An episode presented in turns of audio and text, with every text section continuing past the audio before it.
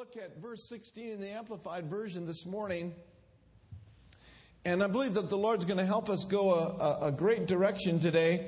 How many of you know that the favor of God is for a whole lifetime? His favor is for a lifetime. The Bible says that His grace and His favor surrounds us just like a shield surrounds us. You know, when the children of Israel left Egypt, they didn't go empty handed. And the reason why they didn't go empty handed and they were loaded with silver and gold and there was not one feeble among their tribes is because God favored them. And so, what the favor of God does in our lives, it gives us an advantage for success. But not only will the favor give you an advantage for success, but favor will be with you right in a difficult time in your life. Amen? I like what the psalmist said. He says, I know, by this I know, that my enemy does not triumph over me. You know, the enemy wants to triumph over you. But the psalmist said, By this I know that my enemy will not triumph over me because you favor me. Because he favors us. That's how we know. You know, you can't get things in your own strength in this day and this hour. You can't take possession of homes and take possession of a debt free life without the favor of God in your life. Amen? We didn't get this building by our own ingenuity or by our own hand. No, it was by the favor of God that we got this place. You won't get promotions because you're so smart. You get promotions because God's so good. Because he favors you and because his hand is upon you for good and not bad. Amen? So his favor then, it's for a whole lifetime. And you know, we can grow in grace. We can grow in favor. I believe we can have more favor tomorrow than we did today.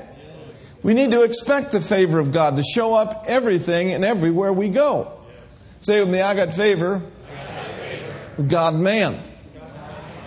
Now, of course, one of the way you, ways that you tap into the favor of God is through your faith. Amen? We access this grace, this divine favor through our faith. Amen? See, favor can be all around you, just like electricity is all around you. But how many of you know someone had to turn the lights on when they came in here this morning? Okay? So, what your faith does, it turns the favor on in your life. Declare, I have the favor of God with me right now. I have favor with God. I have favor with man. Amen. And so uh, you tap into this favor with your faith, and then uh, you can grow in grace. You can grow in favor. Second Peter three eighteen says you grow in grace. You can grow in favor. That means the favor of God can increase in your life. It did in Jesus' life. He increased in stature and wisdom, and he also increased with favor with God and man. Okay? So if Jesus can increase in favor, you can increase in favor. Amen? Now, I wonder what we'd do if we had 30% more favor in our life tomorrow than we did today. With greater favor in our lives, it would take us through some difficult situations. Hallelujah.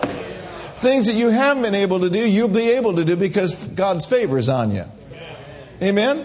See, God pours his favor upon favors upon his people because you're favorites of his. John 1:16, this is our text. Let's look at that. John 1:16 says, "For out of his fullness abundance we have all received, all had a share, and we were all supplied with one grace after another." And spiritual blessing upon spiritual blessing, now notice, and even favor upon favor, and gift heaped upon gift. Let's keep that up there for a moment. So, what this says to me, there's layers of it. Amen? If it's favor upon favor, blessing upon blessing, that means that God just wants to keep stacking it on your life. He just wants to keep pouring it on your life. Now go over to Acts chapter 4, verse 33. Acts 4, verse 33. Now, in the local church, I believe this that God's favor is on all of us. In Acts 4:33, if you read that with me, notice that it says, "And with great power gave the apostles witness of the resurrection of the Lord Jesus, and what was upon them all?" What was upon them all? great grace or great favor was what? Up on them all. So there was something on them bigger than them.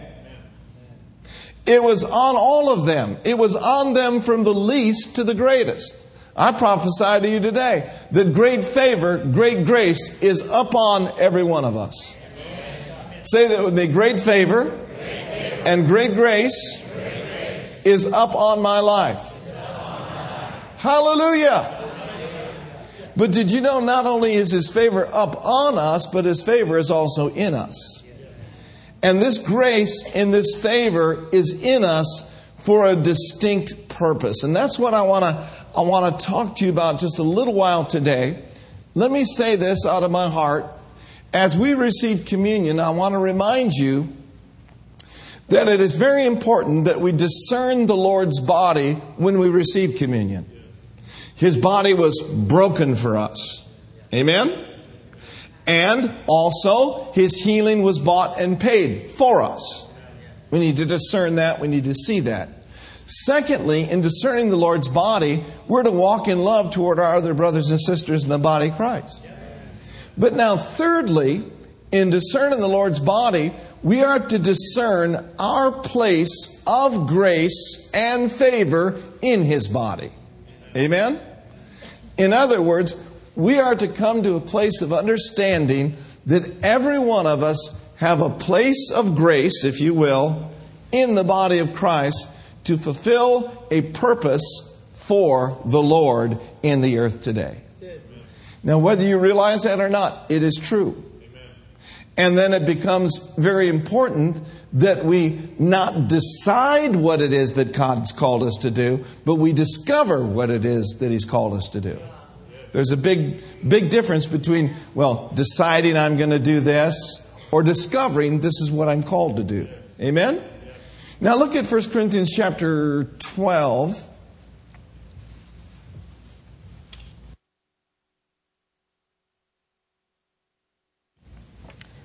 And notice with me in verse 12 and 13. And say this on your way over there. I'm discerning, I'm discerning my, place my place in his body. 1 Corinthians chapter 12, 12, for as the body is one and has many members, and all the members of that one body, being many, are one body, so also is Christ. Verse 13. For by one Spirit are we all baptized into one body, whether we be Jews or Gentiles, whether we be bond or free, and we have been all made to drink into what? One Spirit. So we see here that he compares the body of Christ to the human body, correct? Now look at verse 17 and verse 18. If the whole body were an eye, where were the hearing? That would be an odd looking body if it was one big eye. If the whole were an ear, where would the smelling be? Well, wouldn't be good. Verse 18. But now has God sent the members, every one of them, in the body as it has pleased Him. And so it gives Him great pleasure to establish you a place of grace and favor in his body to fulfill a role in this day and in this hour. Amen. You know, if you're an ear in the body of Christ, you'll never make a decent nose.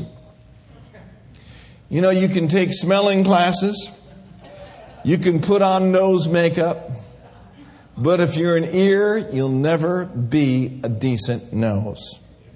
If you're a finger, you'll never be a decent toe. You can join toe clubs, but you'll never be a toe. You can dress up like a toe. You can take classes on how to be a toe. You can get a degree on toeology, but you'll still be a finger. So what we need to do then is we need to glory in being a finger and stop trying to be a toe glory in being an ear and stop trying to be a nose. Get nosy sometimes if you're a nose. It's okay to admire other toes, amen? But you need to rejoice in God's choice. Rejoice in God's choice. There's a place for all of us to find, to fulfill, and to finish. Amen. So, don't try to frustrate yourself or don't frustrate yourself trying to be something and do something that does not fit you. Discover your graces. Look at Ephesians chapter 4. And notice with me in verses 4 through 7. There is supernatural grace in your life to be a part of the body of Christ. Amen. Hallelujah. Ephesians chapter, what did I say? 4. Okay, verses 4 through 7. Now, you all read with me today. We're like a class this morning, right? Ready, read. There is one body and one spirit, even as you are called in one hope of your calling. Verse 5. One Lord, one faith, one baptism. Verse 6. One God and Father of all, who is above all and through all and in you all. Verse 7. But unto every one of us is given grace. Now I want you to stop right there. Unto who? Everyone. Unto some of us? Unto those that have been to Bible school unto those who make over $20,000 a year. No, unto every one of us is grace given. So, grace is something that is a gift, right? God has put in you at birth grace gifts. Every one of us is given grace, and it is according, now notice, to the measure of who? It is according to the measure of Christ, not the measure of your mama. Mom didn't give you that grace. Jesus gave you that grace. The Amplified says, each one of us individually. Each one of us individually. Now, you may have not done much with the grace that God's given you. I think it's, it's tragic uh, that people, once they know what God has put in them, that they don't do anything with it. I think it's tragic. And you know, there's a lot of reasons for that. And I think one of the major reasons is there's just so many stinking distractions in the day and age which we live. I think that there's just too much out there to do and too much out there to distract us from what are the most important things that God has called us to do. I really do. And I, I, I, believe this. I've seen this for, for a number of years that distractions can entangle you. And that hobbies and things that take away from the main things that God has instructed you to do or graced you to do. That hobbies can take up way too much time. Now, I like to have a hobby. How about you? I like to have things to do. And I think it's fine and I think it's good, but I also know that you can go to the excess with it. When those things start taking over into God's place in your life, that's when it enters in to the danger zone. Amen? You know, you can, you can just go so fast and so hard all week long that you got nothing left. You got no energy left. You got no time left. And the favorite saying among Christians is, I'm just so busy. Yes, I'm busy. How you been doing lately? Let's get together. I'm just busy. I'm too busy. Well, that's okay, and that's good. But maybe what we ought to do from time to time is look at our priorities and ask ourselves, why am I so busy? Are there things in my life that I could cut off You know, good things, purely legitimate things. Are there things that I could set aside and make room for God? Selah. You know, it's, it's not really a question of whether or not we're going to be busy or not. We're going to be busy. But you can decide what you're busy about. Amen? Well, that always goes over real big. All right. So now, that's not, we're not here to condemn anybody. You understand? Don't misunderstand me. We're here to exhort you, to build you up, and to edify you, and get you to see that there's, there's something much greater in life than nine to five. There's something much greater in life than soccer practice. Amen? You know, sometimes people they go for a number of years and they don't do anything to develop or cultivate their gifts and then they start feeling guilty. Well, that's not God's will. You've got to know this, my brothers and sisters, that in the plan of God and in the will of God, it never, ever pays you any dividend whatsoever looking back. You got to move forward. And I like Philippians 1 6, where it says, being confident of this very thing, that he which has begun a good work in you, he will perform it until the day of Jesus Christ. Say it with me. He who has begun a good work in me, he will complete it. He will perform it until that day. All right, look over at Ephesians chapter 3, verse 1 and 2. So we're talking about making a decision to operate in those things that God has placed in your life. Well, somebody says, Well, I don't know. Well, you, you need to pray about it. You need to take a look at it and ask yourself, What in the world has God called me to do? Amen. In Ephesians chapter 3, verse 1 and 2, notice this with me.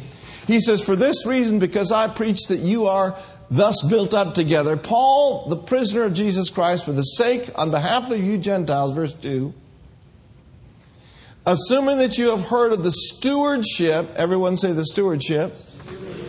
That's the cultivation, that's the development of God's grace or God's favor, His unmerited favor. Now, notice that was entrusted to me to dispense to you for your benefit. These gifts of grace are not for your benefit, they're for others people's benefits. Notice, let's break this down. This stewardship of the favor of God, of the grace of God, has been entrusted to me to dispense to you for your benefit. I love that word dispense. How many of you remember those little Pez dispensers? You'd press that little button and that candy would come out, right? Now, I was always bummed out when the candy ran out. I was always bummed out when there was nothing left to dispense. But when you cultivate and you steward the grace of God, there'll always be more than enough for you to dispense. And it will bless people around you. But you know what? It will also bless you. It'll bring blessing into your life and into your family. Now, let's ask ourselves a couple of questions.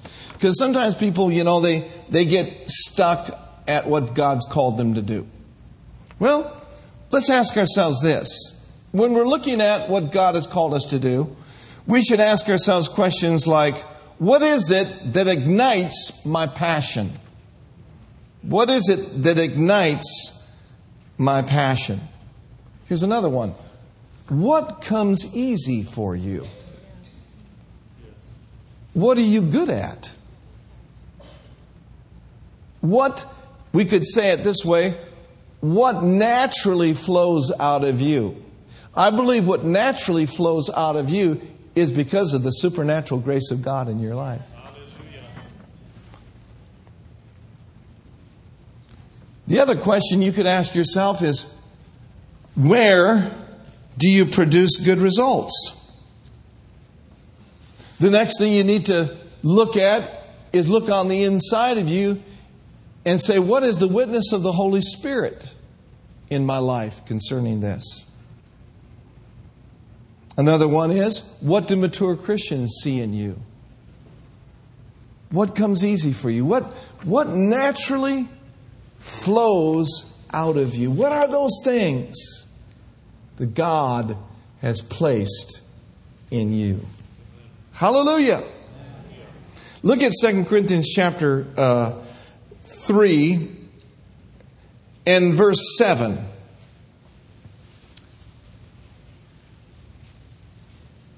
Ephesians 3 7 says, Whereof I was made a minister according to the gift of grace upon of God given unto me by the effectual working of his power.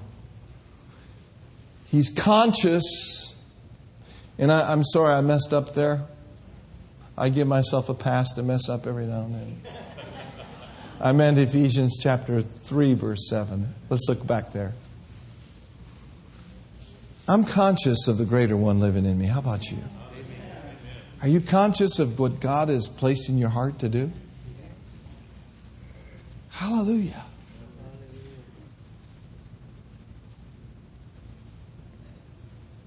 You know, and people are real quick to point fingers at pastors and ministers and associates and people on staff and point their finger and say, you know what? You will be held accountable. Well, you know, when you point a finger at me, three are pointing back at you. Every one of us are going to have to answer to God. What have we done with our lives? You know, it's over with so quick. I've been in the ministry about 40 minutes in the mind of God. When you look at it, a thousand years is one day, and one day with the Lord is a thousand years. 40 minutes. 40 minutes. oh, what is your life? It is even a vapor. Goes by quick. Goes by quick. There's so many things that we pursue that have no eternal weight whatsoever. I believe that we need to live with an eternity mindset. Look back at Ephesians 3 7. Notice this again. Let's read it together. Of this gospel I was made a minister according to the gift of God's free grace, undeserved favor, which was bestowed on me by the exercise, the working, and all of its effectiveness, effectiveness of His power. Paul was aware of the power of God flowing through him. And you will find, my friends, that when you serve in the house of the Lord, you know, it's better to be a doorkeeper in the house of the Lord than to have billions of dollars and be backslidden. I'd rather just greet at the door and go to heaven than have billions of dollars and go to hell. How about you? It's better to be a doorkeeper. Where is that? Psalm 84:10? Is that where it is? Let's look over there. Let's see if I'm right. I might not be. Psalm 84:10. If it isn't, I get another pass. Two passes in one day is pretty good. Psalm 84:10. Let's read it together. For a day in thy courts is better than a thousand. I'd rather be a doorkeeper in the house of my God than to dwell. I'd rather be a doorkeeper in the house of my Lord than to go backstage at a Rolling Stones concert. and sing sympathy for the devil. I have no sympathy for the devil. Come on now. I would rather be a doorkeeper in the house of my Lord than to have a mansion in Beverly Hills with everything I ever wanted without Christ? Are you kidding me? How'd that work for Howard Hughes? How's that working for you? To have billions of dollars and be afraid to touch a doorknob? Come on. Funny thing about some of these shows that they have. Funny thing about medical science, and I don't put medical science down, and, and I believe this firmly in my heart. If people need medication, they should take medication, but they need to get help so they can get off medication. But you got to be aware of labels. You know, the world will label you. Well, I have, ta da ta da ta da. I am a hoarder. No, you have a demon. And then, and then they, and then they give these little demons TV shows. Reality.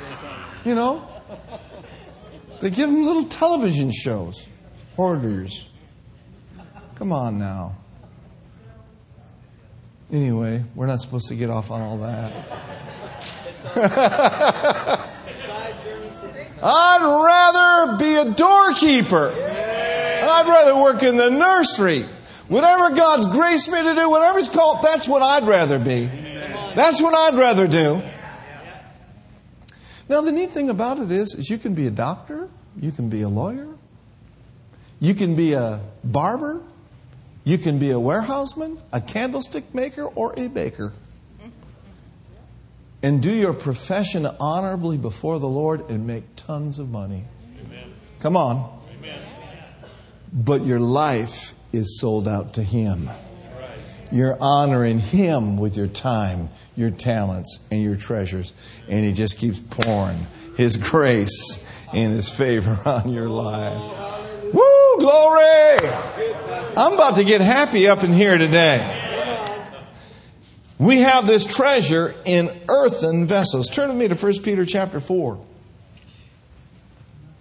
1 Peter chapter 4, notice with me in verse 10.